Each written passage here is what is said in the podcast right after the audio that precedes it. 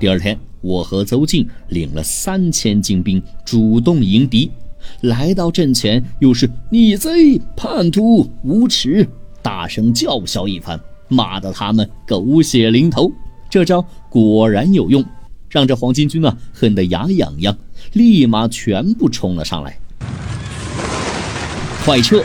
我大喊一声，带兵后退，给我追！别让他跑了，抓住他！只听得身后喊声震耳，眼看着就要追上我们了。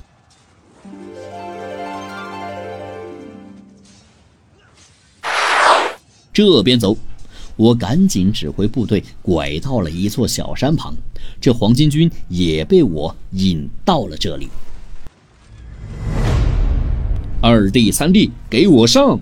我一声令下，早已埋伏在此的关羽、张飞从山上大喊着杀将下来。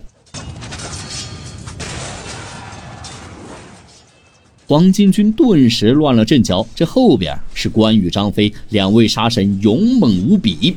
这前边是我率领着三千精兵，越战越勇，是打也不是，逃也不是。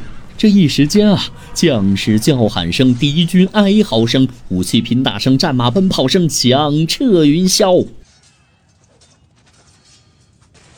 这黄巾军的士兵早已经吓得魂飞魄散，哪儿还有心思抵抗呢？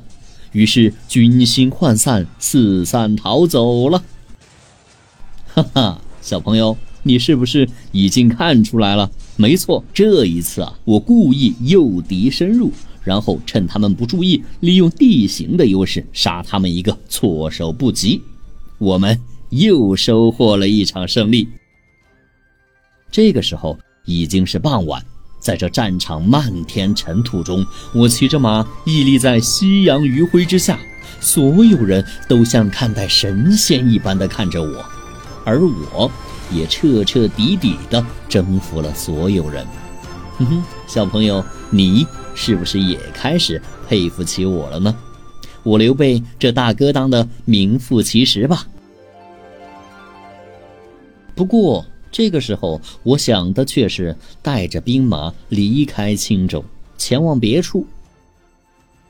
那我为什么要这样想呢？而我又准备去哪儿呢？小朋友们，下一集接着听大熊哥哥给你讲。我是刘备，去读三国。